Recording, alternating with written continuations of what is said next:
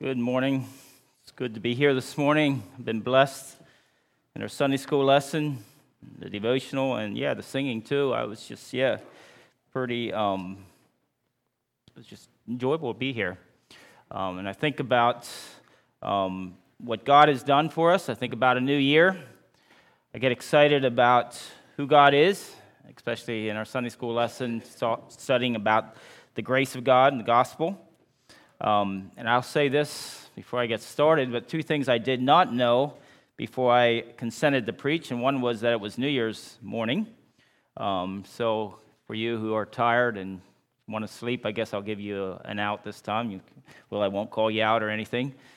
Um, and the second one was I didn't realize that we're going to be in the book of Galatians um, before I consented to preach because I am going to start from the book of Ephesians and I'm going to be, um, yeah, preaching out of the book of Ephesians the next, I don't know how long, um, expository sermon going directly from um, all six chapters. I don't know how long that'll take, um, but I look forward to just diving into seeing what God has for us in the book of Ephesians.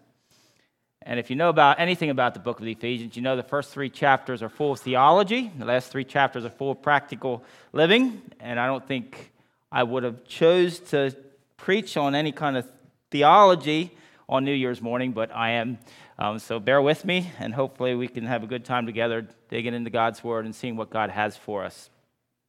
The title of my message this morning is Christ's Wonderful Gifts to Us. And I'm preaching out Ephesians chapter 1, 7 to 12, so you can open up your Bibles to that section. Is the PowerPoint open? Okay. There's so much for us to be thankful for, and I think of a new year. I think about all the good things that have happened last year. Um, we're extremely blessed people, and I know there's been um, a lot of things happen in this church that have been hard also. Um, but I think about God's wonderful gifts to us. Um, but I believe our gratefulness needs to start with what Christ did for us. I'm talking about the gospel, talking about what he gave us, um, especially thinking about the gospel. Today, I'd like to start the new year in the book of Ephesians and look at the wonderful gifts God has given. I had a devotional earlier and I went through the first six verses of Ephesians, so I'm going to start with verse 7, Ephesians chapter 1, verse 7, and go through um, verse 12 today. Plan to do an expository preaching and just go right through the verses. Like I said, um, I memorized Ephesians in quiz team. I love the book. Um, and I think probably, I'm not sure, I won't even say why I enjoyed the book so much, but we did pretty good that year, put it that way. Um, but as a young boy, I just thought Ephesians was quite a, quite a book, and I didn't really realize how deep it is, the first three chapters, or what I'm getting into when I um, consented to preach on Ephesians chapter 1. I think I probably knew a little bit, but um, yeah, there's depth in Ephesians, um, especially those first three chapters. I think it's so important for us to understand. It was good for me um, just to look into God's Word and see what God has in those um, first three chapters of Ephesians. And then the last three chapters, I look forward to just getting into the um, practical part of Ephesians quick review on Ephesians. I think I might have just gone over this review. I'm just going to go over just a quick few things about Ephesians. Um, Tychicus brought the letter to the church of Ephesus when Paul was in prison, and it was supposed to be a circular letter to Asia Minor, to a bunch of churches in Asia Minor. Ephesus was a very prosperous city. Beautiful temple of Diana was one of the seven wonders of the world there in Ephesus.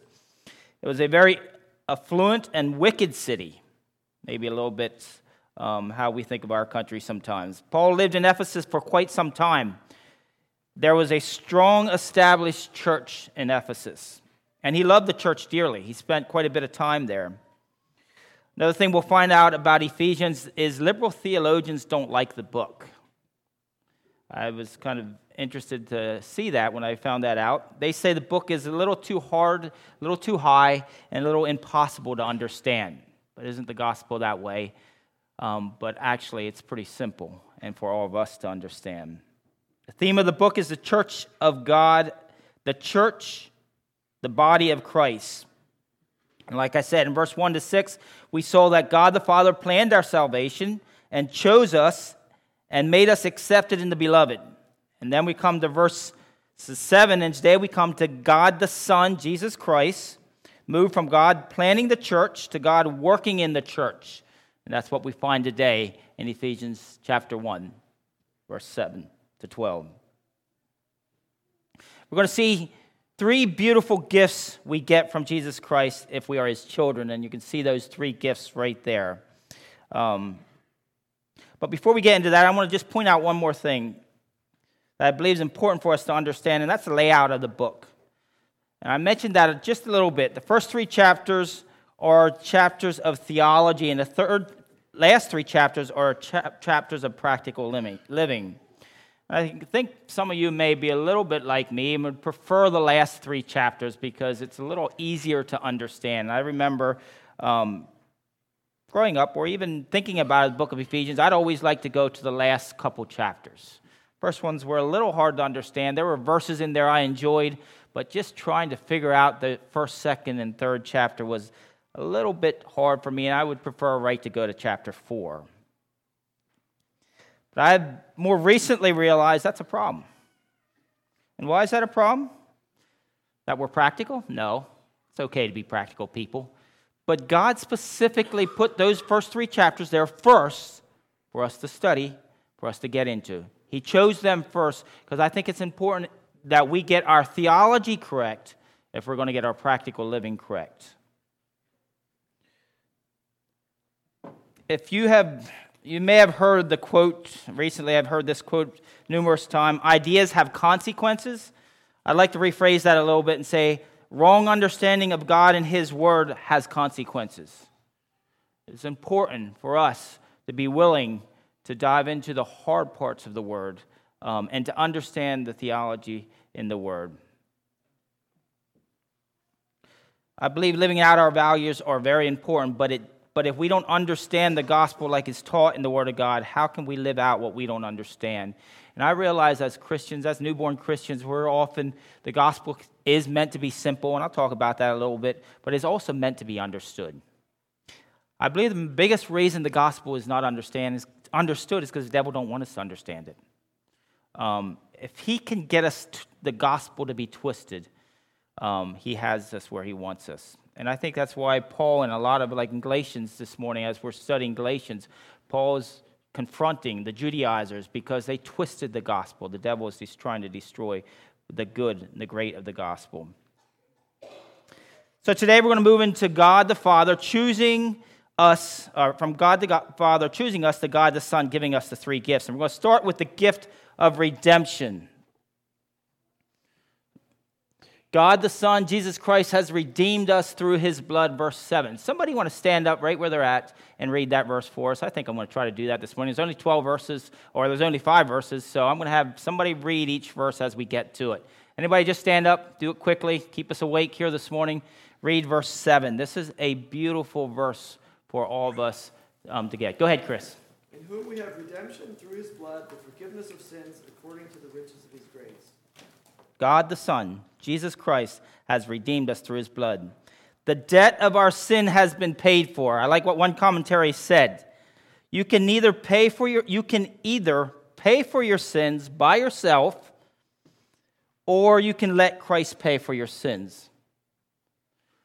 Think about that. You can either try to pay for it by yourself, which you won't, or you can let Christ pay for your sins.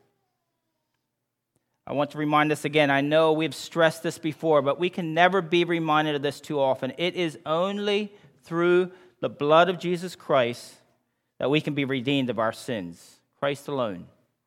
The church of God has been formed through Jesus' nail pierced hands and blood that was spilled on the cross. The church here at Weavertown, I hope, has been formed on that same um, thing, on the blood of Jesus Christ.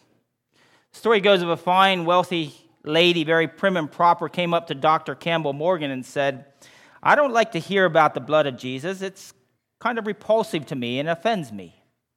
He replied, He said, I agree with you, but the only thing repulsive about the blood of Jesus is your sins and my sins that need to be washed by the blood of Jesus. I think that's so true. We have people in our country, in our world, who try to downplay the blood of Jesus. And the reason they do that is because they don't want to be confronted with their own sins. The only thing repulsive about the blood is our sins that have to be washed by the blood of Jesus. You see, sin is what is so repulsive to God, and it should be repulsive to us. Because the blood of Jesus is what's needed to deal with our sins. The entire Old Testament shows how sins need to be covered by the blood of sheep, goats to appease God of, the, of their sins. But the problem with the blood, but the problem was the blood never took care of their sins. It just covered them. And at that time more blood was needed as they always as they always continued to sin. And I love Hebrews chapter 10 verses 3 to 13. Um, maybe I'll just turn to that. Let's turn to that. I'll read some of that. Um, just covers this idea of, of redemption so well. Hebrews chapter 10, starting in verse 3. But in those, but in those sacrifices, there's no remembrance again made of sins every. But in those sacrifices, there is a remembrance again made of sin every year. For it is not possible that the blood of bulls and goats should take away sins. Wherefore, when he cometh into the world, he saith, Sacrifice and offering thou wouldest not, but, the, but a body hast thou prepared me. In burnt offerings and sacrifices for sin thou hast made no pleasure. Then said I, Lo, I come in the volume of the book. It is written of me to do thy will, O God. Above, when he said, Sacrifices and offering, burnt offerings and offerings for sin, thou wouldest not, neither hast pleasure therein, which are offered by the law. Then he said, Lo, I came to do thy will, O God. He taketh away the first, that he may establish the second, by the which will we are sanctified through the offering of the body of Jesus Christ once for all. And every priest standeth daily, ministering, offering oftentimes the same sacrifice which can never take away sins. But the man, but this man, after he had offered one sacrifice for sins forever, sat down at the right hand of God, from henceforth expecting till his enemies be made his footstool. I think that says it well. Um, the primary work of Christ is to redeem us of our sins. Christ came to pay for our redemption. We were slaves, and he came to set us free. So, what is redemption actually? There's three words in the New Testament uses for redemption. I'm just going to go to what that word means here in Ephesians 1 7. Um, it means to liberate by the paying of a ransom in order to set a person free. This might be better understood in this story. There was a story of a slave girl who was bought and set free. The story goes like this The story goes of a beautiful slave girl put on a slave auction block to be sold as a slave. A very mean, evil slave owner started bidding on her. There was also in the crowd a very gentle, kind man who started bidding also on her, and he outbid the evil slave owner. After he paid the price for the young girl, he began to walk away. The young girl walked after him. He turned around and said, I don't think you understand. I did not buy you because I needed a slave, but I bought you to set you free. Girl fell on her knees and said, I will serve you forever, kind man. And I think that's kind of a picture of us and what Christ did for us. By the forgiveness of sins. But the question needs to be asked how can God forgive us of our sins? And we say, well, that's easy. He's God, He can forgive anything. But I don't think we quite understand that word forgiveness there. Um, can God forgive us of our sins? The difference between human forgiveness and divine forgiveness is big. When we forgive someone, there's a, there's a penalty we deserve, and the penalty is wiped out. For example, a judge or a jury, maybe, um, may pardon a convict for his, something he did and says, I'm going to let you go, I'll let you free. But in God's case, divine forgiveness is always based on the fact that there was an execution of penalty and the price was paid. We get the difference? We can say, I forgive you of something and forgive somebody. God cannot do that. The penalty has to be paid. And we know the story of the cross.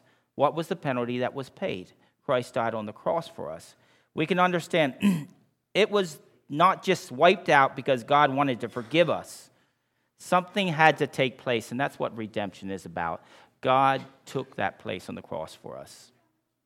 He did all this, um, and I believe if you look at, I go, I want to step back a little bit. In Isaiah 53, it's clear. He died for, by his stripes we are healed. All of Isaiah 53 explains God um, and what he did for us. But the verse goes on and says, He did this all, he did all this by the riches of his grace. Now we're talking about grace.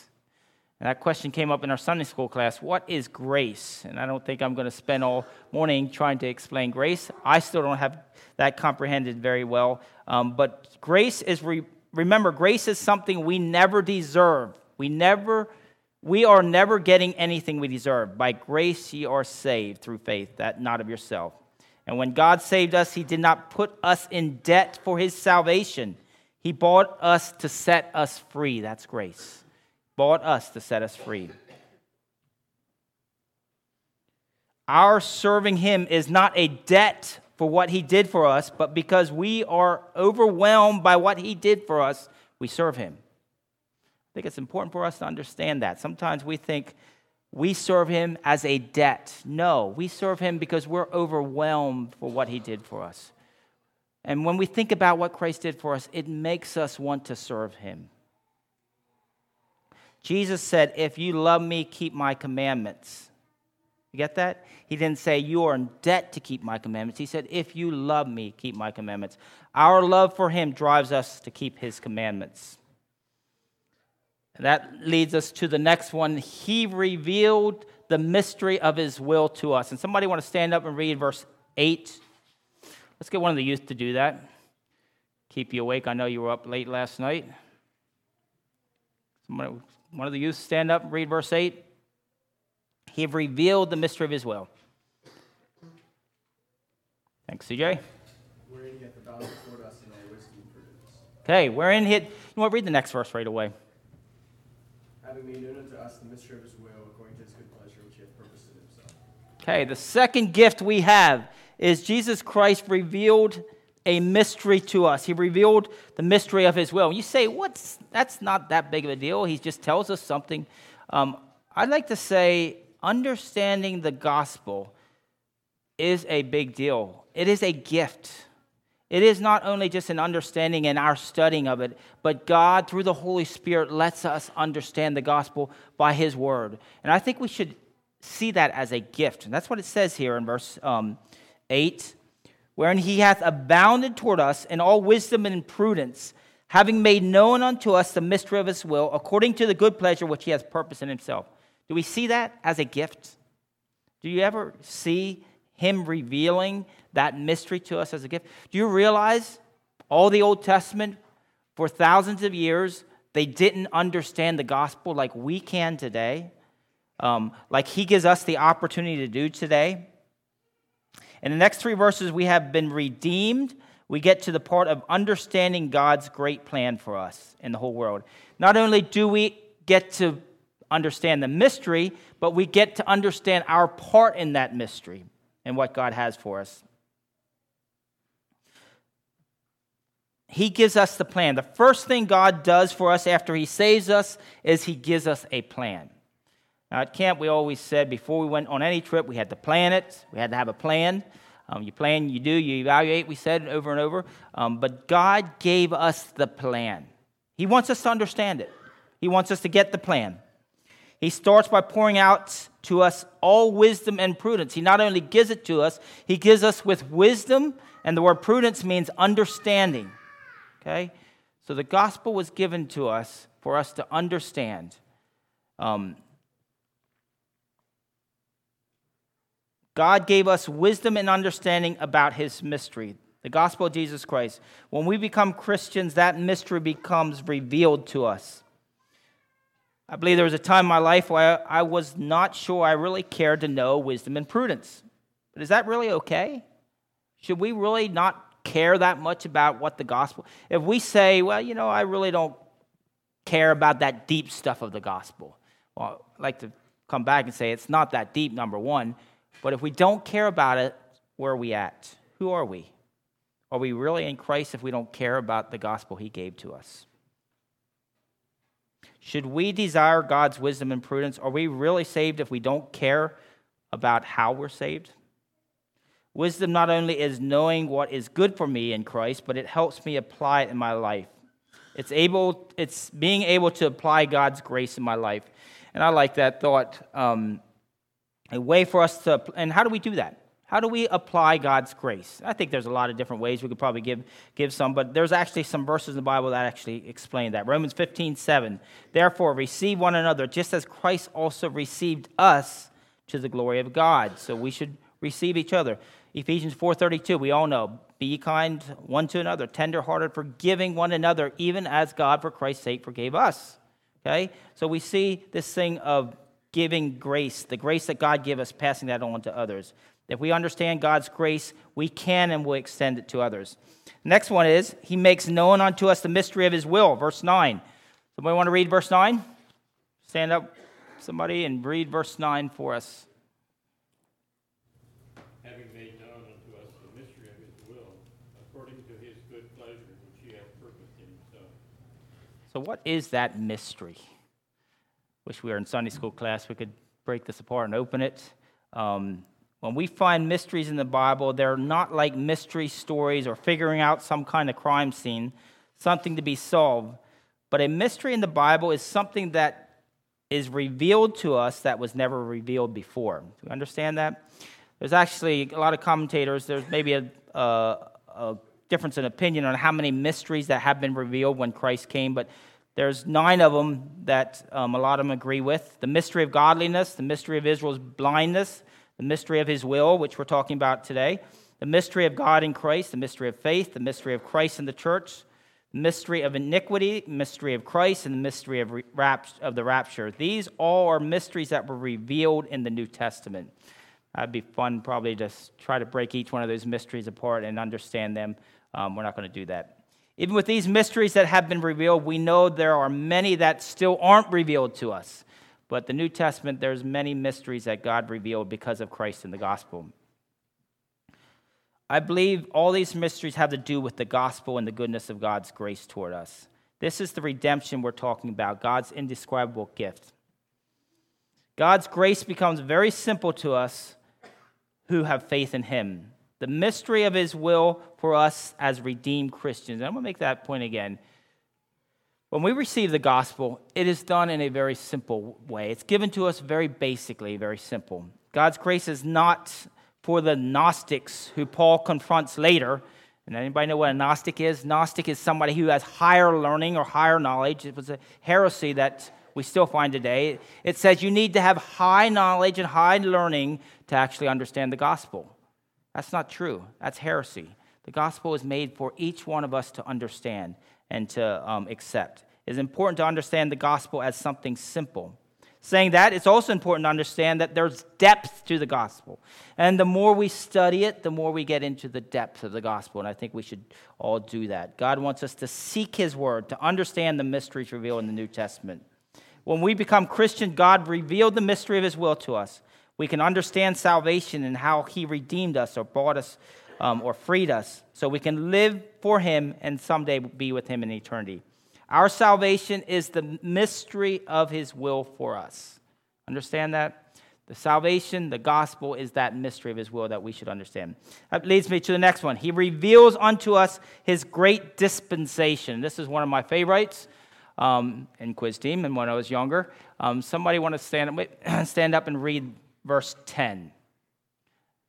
I love this verse still exciting today. Go ahead, Ivan. That in the dispensation of the fullness of times he might gather together in one all things in Christ, both which are in heaven and which are in the earth, even in him. Now that's a pretty deep verse, but I think what we understand in that verse is someday all things are going to change. That's the simple, basic answer to that verse. Someday everything will be changed, everything will be made new after COVID year or during the COVID year, I think I was um, more excited about that verse than ever. Someday, God's going to come and fix the world we live in. That word great dispensation um, means a new wonderful system is put in place. It's not that hard of a word. It just means a new system. Everything will be made new, and there will be a new system put in place. That's exciting. What message do we as Christians have when we read this verse. Dr. Martin Lloyd says it this way According to these verses in Ephesians, Christians have been given the ultimate revelation that gives us unique supernatural perspective of everything. what natural humanity cannot see or understand, God has revealed to Christians this profound mystery. You understand that? We have been revealed something other people don't have because we have received the gospel. Um, and that's the mystery of His will. Our redemption not only he- is not only here, but there's also a much greater redemption coming when God gathers um, us together. And I think we need to understand this verse has twofold meaning. We have a redemption here, but we're going to have a greater redemption when we get to heaven. So let's go to um, the next part. He rewards us with his inheritance. And that we find in verse um, 11. Somebody want to read verse 11? Go ahead, Mike. In him we have obtained an inheritance, having been predestined according to the purpose of him who works all things according to the counsel of his will. Okay. How does God reward us with his inheritance? Our redemption and debt removal has caused us to be heirs of God's inheritance. Now think about that. Our redemption, our when God when Christ saved us, we then became his sons and daughters and became and received his inheritance. Paul does not leave us to wonder how we are to access and participate in this inheritance. Go back to verse 13. Paul begins with, When ye heard the word of truth, the gospel of your salvation, the word of truth is the means to our salvation. Faith comes from hearing and hearing from the word of God. Um, so, how do we receive that inheritance? Hearing from the Word of God, believing in Jesus Christ is how and why we can get access to His rewards. Our inheritance comes from our faith and trust in Him. But what is that inheritance He's talking about in verse 11? I think that's the part we need to um, grasp and get a hold of. There are many verses in the Bible that talk about our inheritance in light of heaven. And I think that's right. Okay? Verses like, um, what, whatever you do, work heartily as unto the Lord and not for your men, knowing that from the Lord you will receive the inheritance as your reward. Um, I have four, or three more verses like that. But I think this verse here is talking about a, an inheritance we have today. So this is a reward that we can receive today. Um, Lord has taken you and bought you out of the iron furnace, um, out of Egypt, to be a people of his own inheritance as you are today. That's found in Deuteronomy 4.20.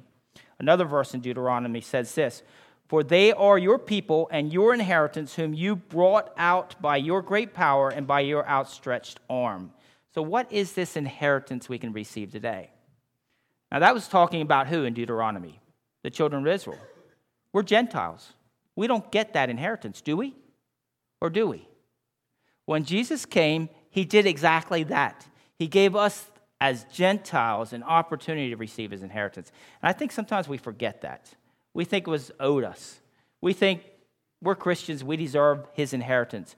But none of us, if we are Gentiles, should have had a chance at his inheritance till Christ came and changed that. And that's specifically what he's talking about right there. He's saying that we, his children, now we as Gentiles, these were Gentile Christians in Ephesus, have a chance at his inheritance. And why? Because God gave salvation to all of us too, if we receive him. For as many people, for they are your people and your inheritance, whom you brought out with a price. I want us to see that God's people were his inheritance. Israel was regarded as the Lord's inheritance and portion. What made Israel special over the Gentiles? God's relationship with Israel, and he gave that to us today. You belong to God, and that means something glorious. Came across a story that illustrates that fact maybe a little bit. Um, there's a boy born to an unwed mother, and he had a hard time growing up because every place he went, he always was asked the question, Hey, boy, who's your daddy? Whether he was at school or the grocery store or anywhere he went, they asked him, Who's your daddy? Question that many of us have asked us today. When he was 12 years old, a new preacher came to the church. He would always go in late and slip out early to avoid hearing that question Who's your daddy? But one day, the new preacher said the benediction, and he got back um, to the back of the church quickly. And just before, and just about the time he got to the back door, the new preacher, not knowing anything about him, put his hand on his shoulder and asked, Son, so who's your dad? The whole church got deathly quiet. He could feel every eye in the church looking at him. Now everyone would finally know the answer to his question Who's your daddy? This new preacher, though, sensed the situation around him. Using discernment from the Holy Spirit, he said to the little boy, Wait a minute, I know who you are. I see your family resemblance. You're a child of God. With that, he patted the boy on the shoulder and said, Boy, you've got a great inheritance. Go and claim it. And I think we need to understand we are God's children. We are a child of God. That's an amazing inheritance. That's one we should be thankful for and grateful for. God has made it possible through Jesus Christ and the cross for us to belong to Him. Do we ever stop to think about how God can look at us with our mountain of debt and sin and forgive us and make us heirs of His glorious promise? You see, God solved the problem of sin for us. We should stand amazed at that truth.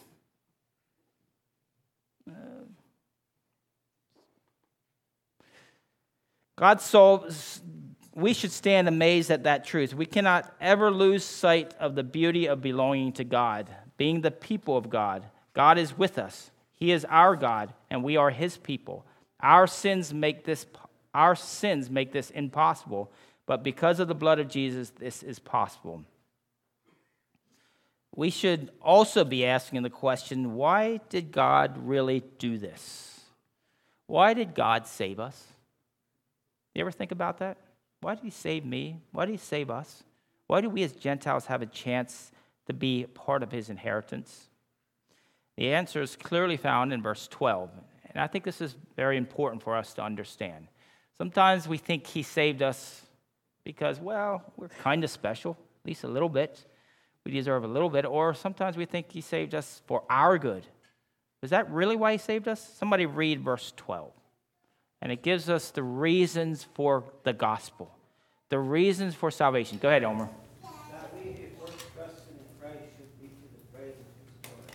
We understand that? So, this gospel thing, I think, sometimes gets twisted in our country. And we think this gospel thing is about me, so I can be saved. Is that what it says? Now, I'm thankful I can be saved. I'm thankful I can be part of his kingdom. I'm thankful I can have part of his inheritance. But why are we saved? To the praise of his glory. Okay? So this whole thing is about to the praise of God's glory because he works all things after the counsel of his own will. But what does it mean to work all things out after the counsel of his own will? Why does God do that? God is very personal. He has a will and a mind. He is not an impersonal force, but he's a personal God. He cares about relationship, he cares about things. God is also very sovereign. He is sovereign in his, and is sovereignly powerful over all things. There are no accidents with God. He works everything after the counsel of his own will. He does everything with a plan in mind. An interesting little, maybe I like, I got to give you this little story. Uh, might apply to this a little bit. I love this. There's this cowboy who went for health insurance policy one day, and after he got there, they asked him the question Have you ever had any accidents? After a moment's reflection, the cowboy responded, Nope. Just got a bronco did kick into my ribs last summer, and a couple years ago, a rattlesnake bit me. Wouldn't you call those accidents? He replied. Replied the puzzle agent. Nah, the cowboy said, they did it on purpose. And I know the story is humorous, but the story reminds me of a biblical truth that there's no accidents in the lives of God. He didn't do anything out of accident. God did and does everything with a purpose. And we know the verse in Romans 8 28 all things work together for good to them that love him, who are called according to his purpose. Um, and this verse right here, Romans, uh, Ephesians 1 11, he works all things after the counsel of his own will. Salvation, the gospel, us being saved, is done after the counsel of his own will. And what is God's will? That we should be to the praise of his glory. Now, I know verse 11 is talking about the Jewish Christians, but we find in verse 14 he's talking about the Gentiles, and he says, where he says, We do it for the praise of his glory. God wants everything that happens in our lives to be to the praise of his glory. He gave us redemption, he revealed his plan, he made us his children, receiving his inheritance, and he did this all for the praise of his glory. I'd like to conclude with the last verse there, 12. As we conclude our service today, God has brought us into an inheritance and made us belong to him. And why did he do that? He did that all for one reason so he could be glorified. When we glorify ourselves, we're stealing glory from God, even in our salvation. If we truly are sons and daughters of Christ, and if he has made us heirs, we are part of his glorious inheritance, then we are, then we are to live to the praise of his glory. We are to live our lives to praise and glorify him. Do we believe that? Is that real in our lives? Will we be doing that in 2023? When we think of salvation, when we think of the gospel, are we going to do that for the praise of his glory? Are you living to praise God? Is what you do every day to praise his glory? I know if we're truly honest, we're probably doing a lot of things out of selfish means too often. Um, God desires for us to be true, if we are truly saved and redeemed by Jesus Christ, that we should be living to the praise of his glory. And just remember, Jesus Christ has redeemed us through his blood. Our debt has been paid. Remember, the mystery of his will has been revealed to us. And also remember, he re- we have received his inheritance. We can say and know we are part of God's family. And when we remember that, it should give us a great desire to live our lives to praise him. Now, I could probably spend the next hour talking about um, how we live that out. And that comes to the next verses. The next verses, I think you know those verses, or some of you know what we're coming to next. The next verses talk about the Holy Spirit and how we live out, um, how we can praise God and live out our lives for the honor and glory of God. And we'll get into that as we um, get into the last part of Ephesians chapter 1. Let's kneel together for prayer.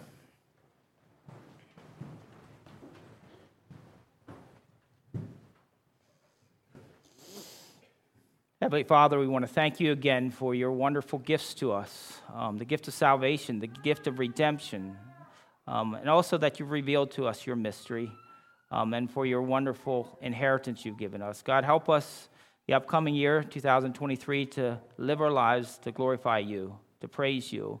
Um, help us to do that um, each day in the way we live. And thank you for the group here, each individual, each piece of the puzzle, each gift you've given each one. Um, help us to live out the gifts you've given us to praise you. Thank you for your faithfulness in 2022 and your faithfulness in our lives. And thank you that we can know that you will be faithful in the upcoming year.